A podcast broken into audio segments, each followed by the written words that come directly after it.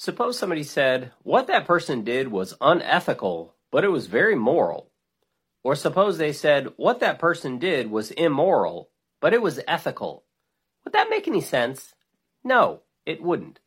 That's because ethics and morals mean basically the same thing. Whenever you call something ethical, you could call it moral. Whenever you call it unethical, you could call it immoral. Whenever you call it immoral, you could call it unethical.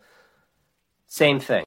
People sometimes say that ethics is the philosophical study of morality.